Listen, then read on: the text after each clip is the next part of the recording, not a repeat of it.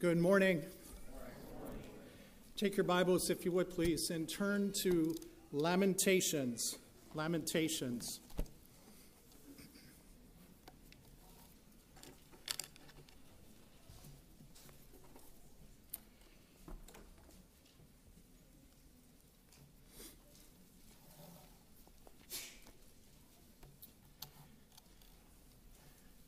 Let's go to the Lord in prayer just one more time.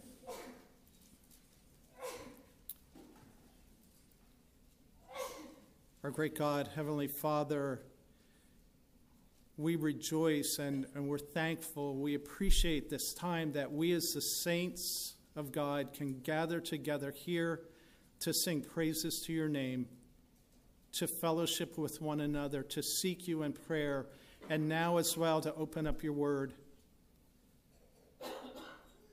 Father, we remember now those who are suffering. We think again of the Kaufmans. We think of the Browns. We think of others who are struggling. We ask that your Spirit might intervene and bring comfort and healing and sustaining grace.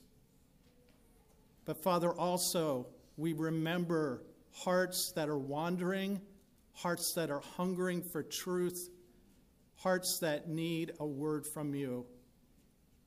And I pray, Father, that regardless of the need here this morning, that you might speak through your word. I pray, Father, that you would captivate our attention now, help us to focus, and we pray that Christ's will would be done in our lives for his sake, for his glory, for the advancement of his kingdom until he returns. Amen. Well, it's hard to believe, but we are winding down the end of the school year. And I don't know about you guys, but the Shaeffers are pressing forward to that finish line. We want to get done. We have homeschool evaluations that gotta be done before summer begins, before summer holidays, summer activities.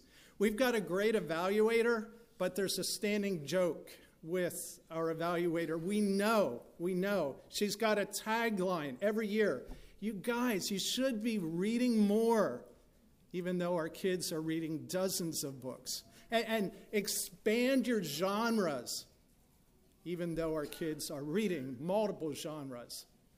But as I think about that, I wonder where our evaluator might go with this. And I'm thinking, as the gatekeeper of our house and determining the reading lists and the books that my kids are, are consuming, there might be a couple that I say, eh, no, I'm, I'm not going there. How about teen vampire romance novels? No. I'm sorry. Call me crazy, but no, we're not going there. Another one I struggle with is dystopian novels. Now, are you tracking? Dystopia, the opposite of utopia, and a good dictionary definition is this it's an imaginary place or state in which the condition of life is extremely bad, as from deprivation, oppression, or terror. There are certain common elements in any dystopian novel or movie, and those common elements are you can think this through with me. Of course, you have to have the collapse of civilization as we know it. But then also, it's common to see an absence of God and an absence of transcendent law or morality. There's always survival of the fittest in this little Darwinian test tube experiment, and pragmatism rules. There's also always a distrust of authority, both at the governmental level and also adults in general. And overriding everything is this sense of futility and hopelessness. With, with these essential elements, kind of earmarking dystopian novels and movies, I, the gatekeeper of the Shaeffer household, will also say no to dystopian novels. Now, today, as we enter the book of Lamentations, the state of Judah's collapse and destruction could be viewed by darkened and darker imaginations as a dystopian masterpiece. As way of a, just a quick review, King Nebuchadnezzar attacked Jerusalem in 597 BC and carried King Jehoiachin and the elite Judean society off into captivity. He then installed a puppet king, King Zedekiah, who was in place, in authority to do the bidding of King Nebuchadnezzar. Well, King Zedekiah didn't like that position. He didn't like being a puppet. And against the express word of Yahweh being spoken to him by the prophet Jeremiah, King Zedekiah aligns Judah with Egypt and they revolt. Naturally, King Nebuchadnezzar will have nothing to do with this. So he comes in and he sieges Jerusalem in 589. The siege would last for 30 months. Think about that. Almost a three year siege. In the end, a breach was created in the wall. King Zedekiah and the remnant of his army flee into the wilderness. King Nebuchadnezzar's army quickly overtakes them, and King Zedekiah's sons are brought before him, and they are massacred before him. Zedekiah's eyes then are gouged out, and he as well is taken off into captivity to Babylon. Nebuchadnezzar, not content, said, Enough is enough with the Jews. Tear down the temple, tear down the walls. I've had it. And only the poorest of the poor remain in the country at that time. The level of suffering of the people of Judah at this time probably has no parallel, at least in ancient history, and maybe for all time. One writer put it this way Every worst woe befell the city which drank the cup of God's fury to the dregs. We will run into some of those horrors as we look at the book of Lamentations, as the prophet recounts them in these five standalone poems that, that are woven together into this book that we call Lamentations. However, what is very clear as we move through the text is this Lamentations, get this, Lamentations is not a dystopian set of poems. As gruesome and barbaric the conditions became during the siege and destruction of Jerusalem, there was still a sovereign God reigning in justice, not whimsically, not capriciously, but sovereignly controlling the events of the nation of Israel.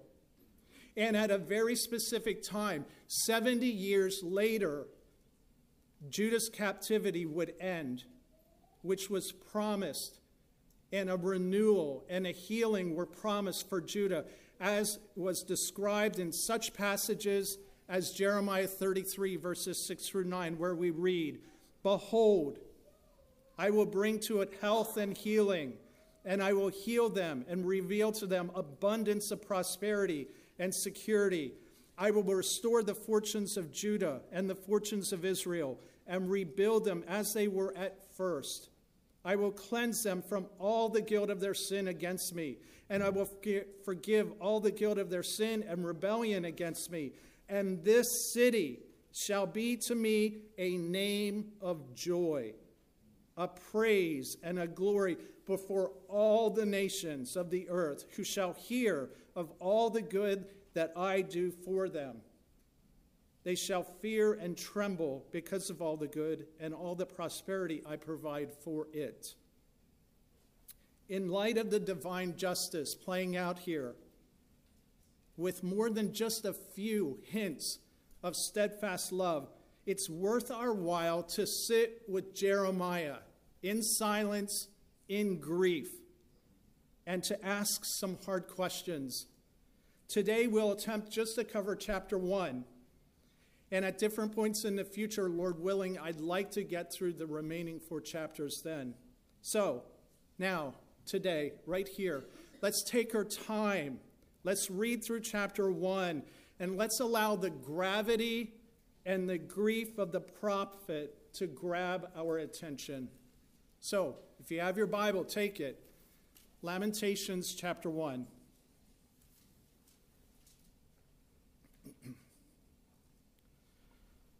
How lonely sits the city that was full of people. How like a widow has she become, she who was great among the nations, she who was a princess among the provinces, has become a slave. She weeps bitterly in the night with tears on her cheeks. Among all her lovers, she has none to comfort her. All her friends have dealt treacherously with her, they have become her enemies. Judah has gone into exile because of affliction and hard servitude. She dwells now among the nations, but finds no resting place. Her pursuers have all overtaken her in the midst of her distress. The roads to Zion mourn, for none come to the festival. All her gates are desolate. Her priests groan. Her virgins have been afflicted, and she herself suffers bitterly. Her foes have become the head. Her enemies prosper, because the Lord has afflicted her for the multitude of her transgressions. Her children have gone away, captives before the foe. From the daughter of Zion, all her majesty has departed. Her princes have become like deer that find no pasture. They fled without strength before the pursuer. Jerusalem remembers in the days of her affliction and wandering all the precious things that were hers from days of old, when her people fell into the hand of the foe and there was none to help her.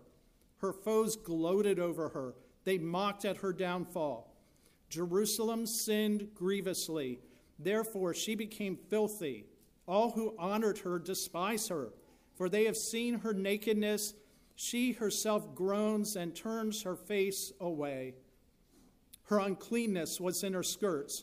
She took no thought of her future. Therefore, her fall is terrible. She has no comforter.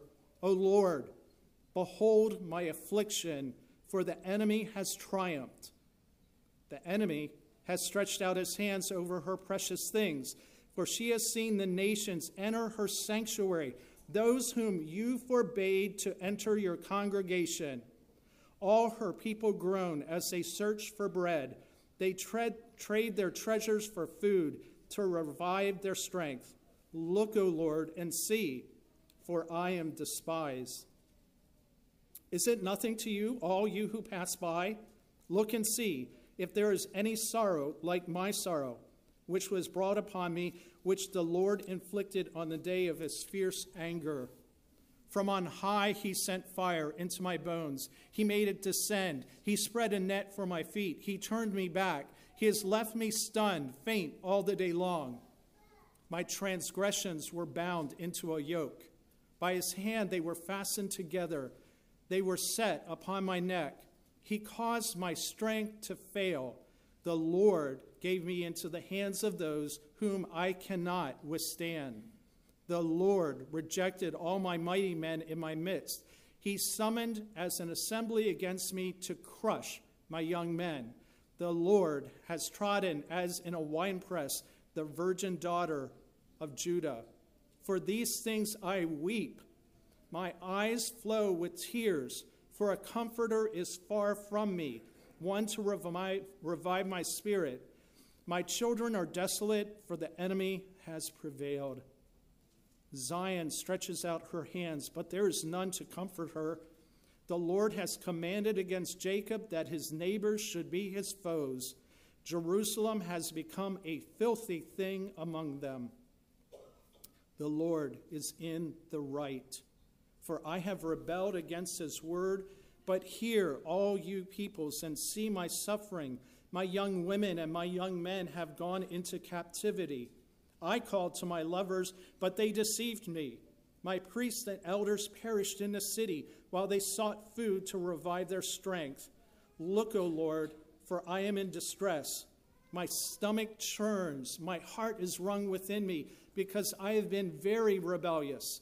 In the street, the sword bereaves. In the house, it is like death. They heard my groaning, yet there is no one to comfort me. All my enemies have heard of my trouble. They are glad that you have done it. You have brought the day you announced. Let them, now let them be as I am. Let all their evil doing come before you and deal with them as you have dealt with me because of all my transgressions.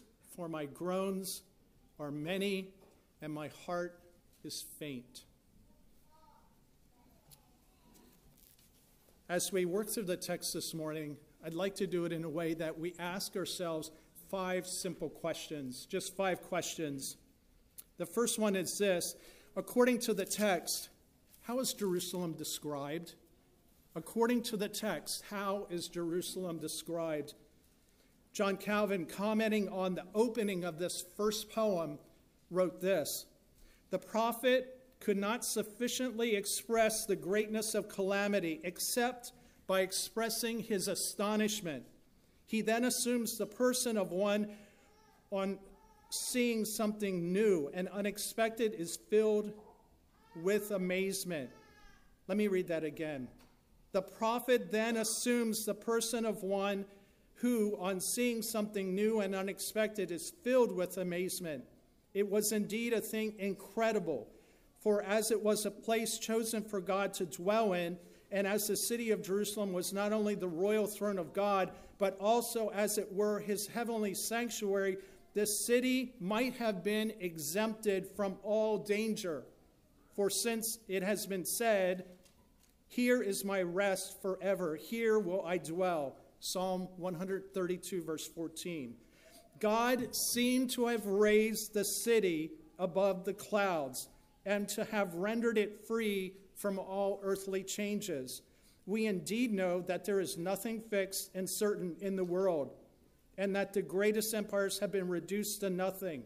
But the state of Jerusalem did not depend on human protection, nor on the extent of its dominion, nor on the abundance of men, nor on any defenses whatever, but it was founded by a celestial decree, by the promise of God, which is not subject to any mutations.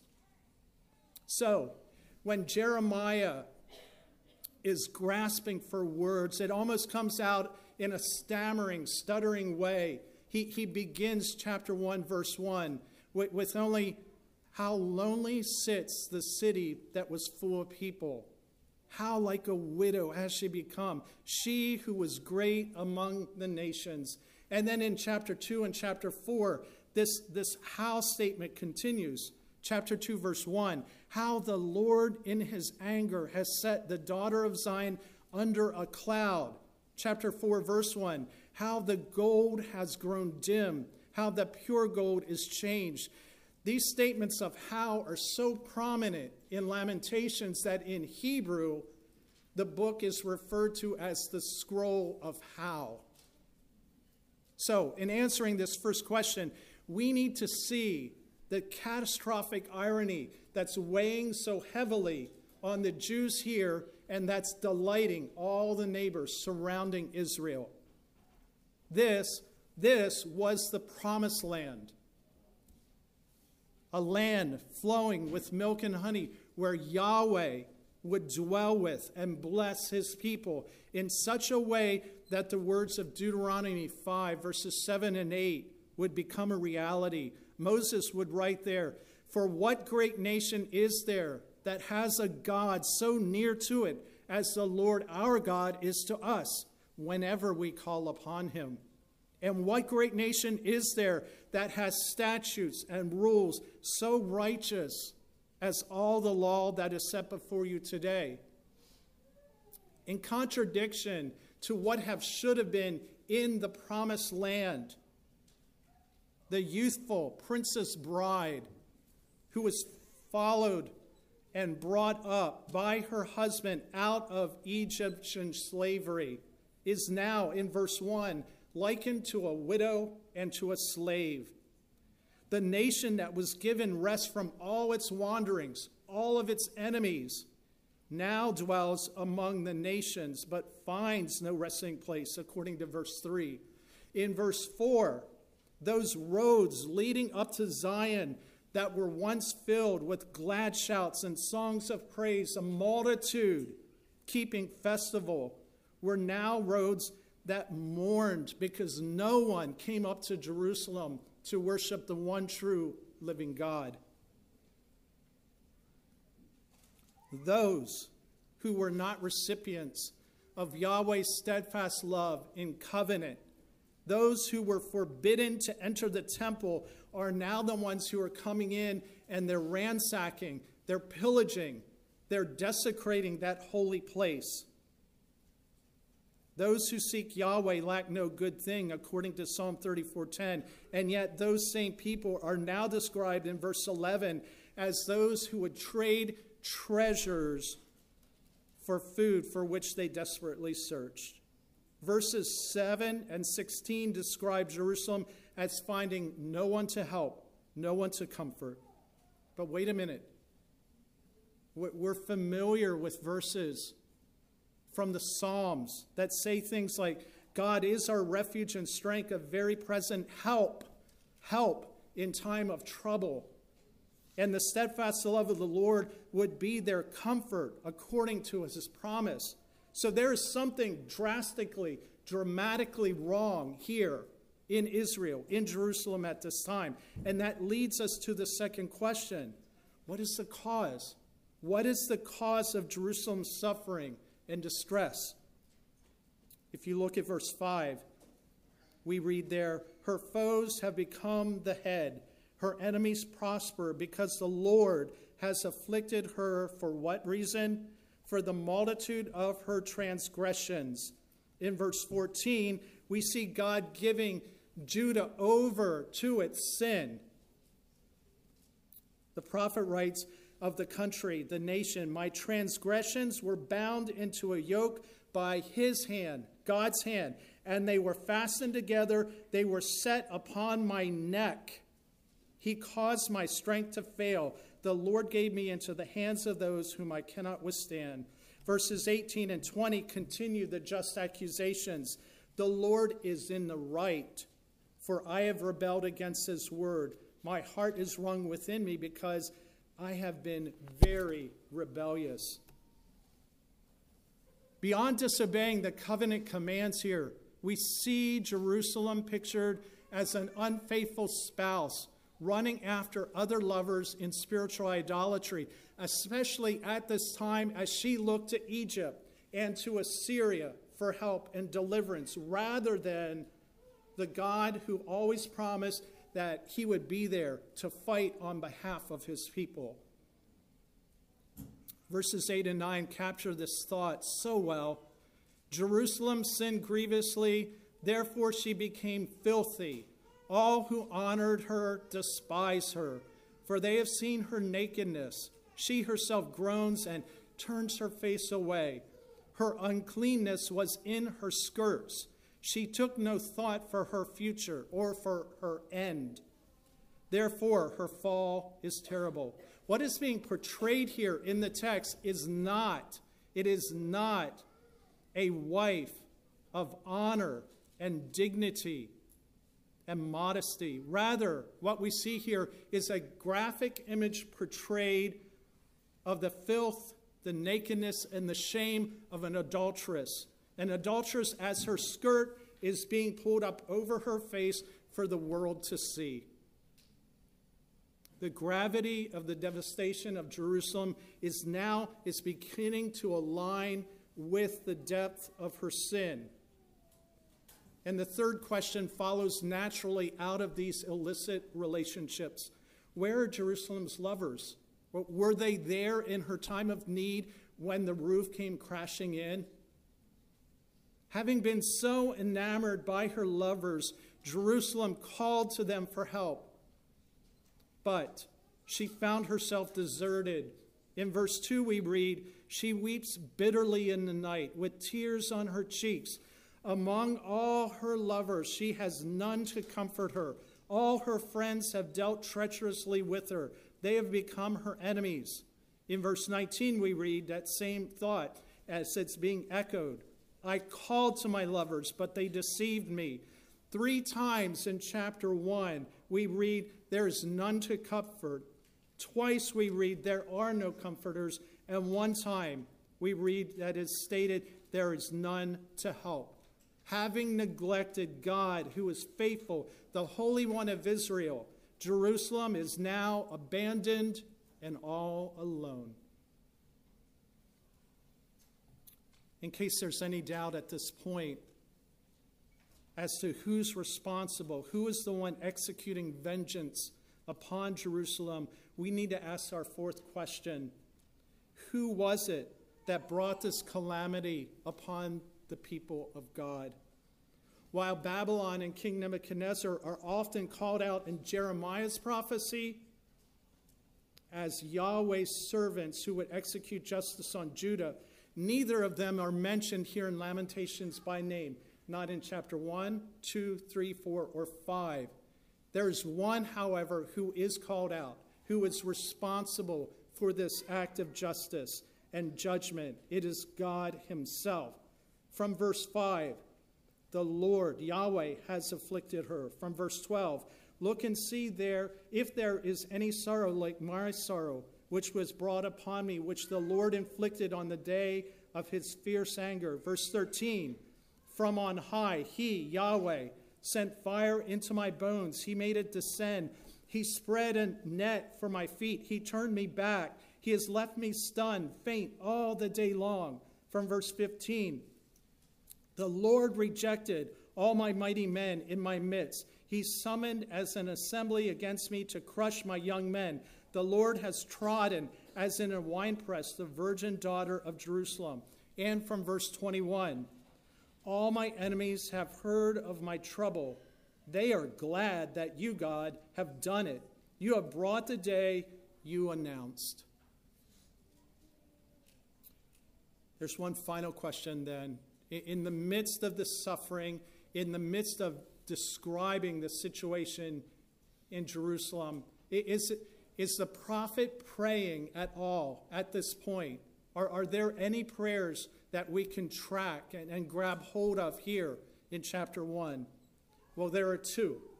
There are two. The first prayer was simply this Look, O Lord, and see. Look, O Lord, and see. Verse 9, my affliction. Look, O Lord, and see. Verse 11, I am despised. Look, O Lord, and see. I am in distress. My stomach churns. Verse 20. The second prayer is this it's a, an imprecatory prayer. Deal with our enemies as you have dealt with us. Verses 21 and 22.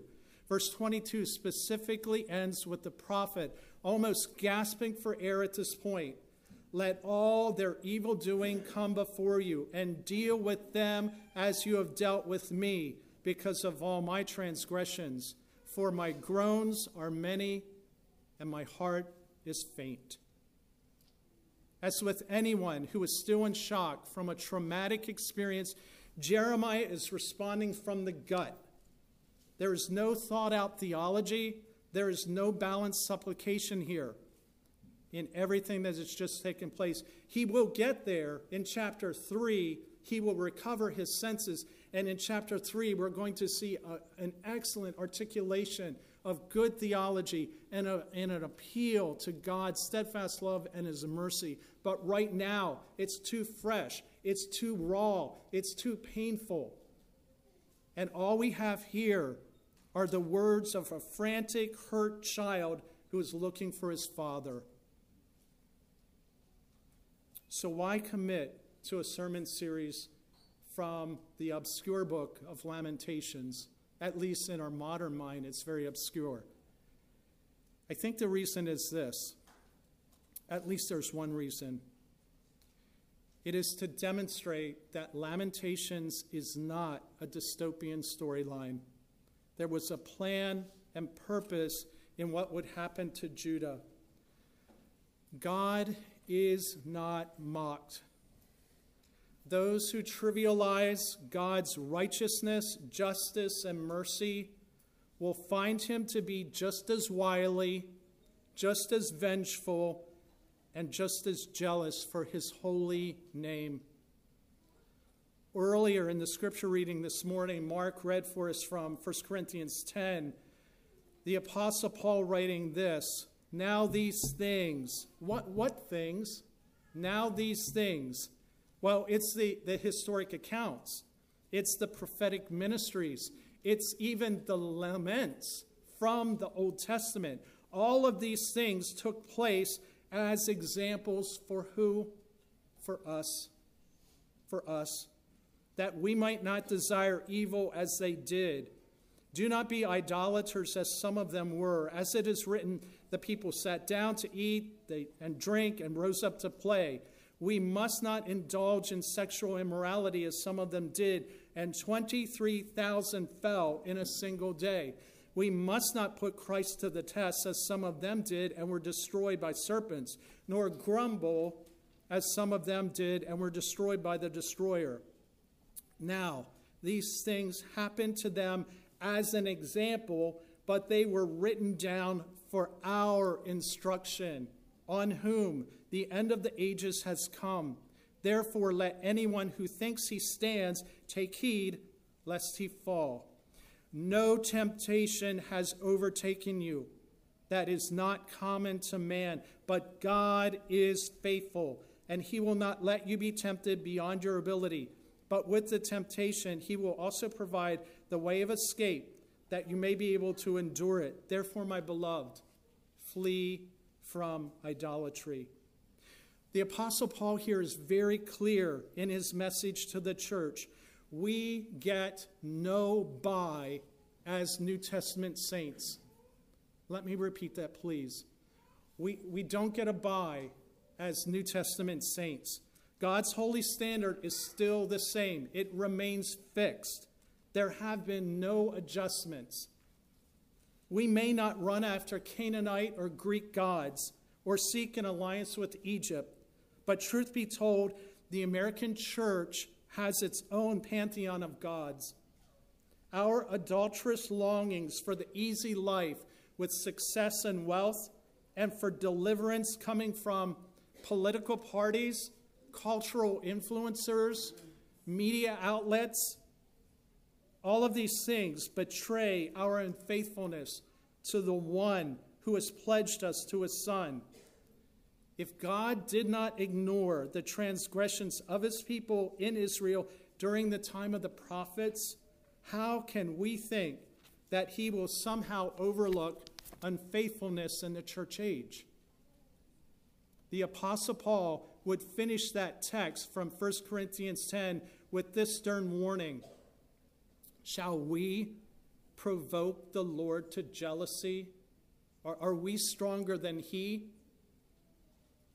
The book of Lamentations calls for immediate, humble, and honest reflection.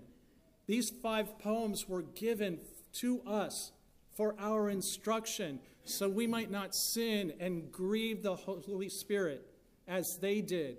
On our own, let's be honest, we're just as treacherous, just as unfaithful as Judah was at the time of Jeremiah. And in a very relevant way, Lamentations speaks to us as individuals to battle the constant drift of our hearts, to run after other gods. It also is the Spirit's clear message given to the church as a whole, which is often the case in the New Testament. We see it to the church in Ephesus, to the church in Thyatira. It's, it's that message at the macro level. And at this macro level in the United States today, we currently find on every side conveniently nuanced language to disguise our capitulation and surrender to cultural trends and immorality, or, or we see outright embracing of sin, sin from the culture. The church who bears the name of Christ no longer reflects the glory of her Savior. If the church in America continues down the current path of independence and self sufficiency, the Lord, Jesus Christ, will come out against her. And it is not beyond the realm of possibility for the Lord to remove the lampstand from its place. Uh, are we more excellent, more noble, more worthy than the Ephesian church from Revelation chapter 2? We're not. We are not. So rather than celebrate our power, our wealth, technology that the American church loves to boast about, and to continue in the pursuit of comfort and leisure that we all do on an individual level, we should, we must repent in fasting and prayer, owning up to our sin and the sin of the American church. Will we take no thought for the one who saved us and called us to a holy calling? There's still hope. There is still hope. For the penitent ones, there is forgiveness. The spiritually bankrupt who hunger and thirst for his righteousness will discover the Lord's mercy, steadfast love, and faithfulness, bringing renewal to his church. The current outlook is dismal, but we should not give up and throw away our hope. The prophet in chapter 3 proclaimed, The Lord is my portion, says my soul. Therefore, I will hope in him. With Jeremiah, let's do the same thing. Let's pray. Father, we admit and recognize the heaviness of this text, and we pray for your Spirit to work. We pray for grace. We pray for honesty as we examine our own lives, our church here, and the church at large. Father, may we pursue Christ in holiness. May we repent of our sin. May we be done with the gods of this age. Please help us. In Christ's name we pray. Amen.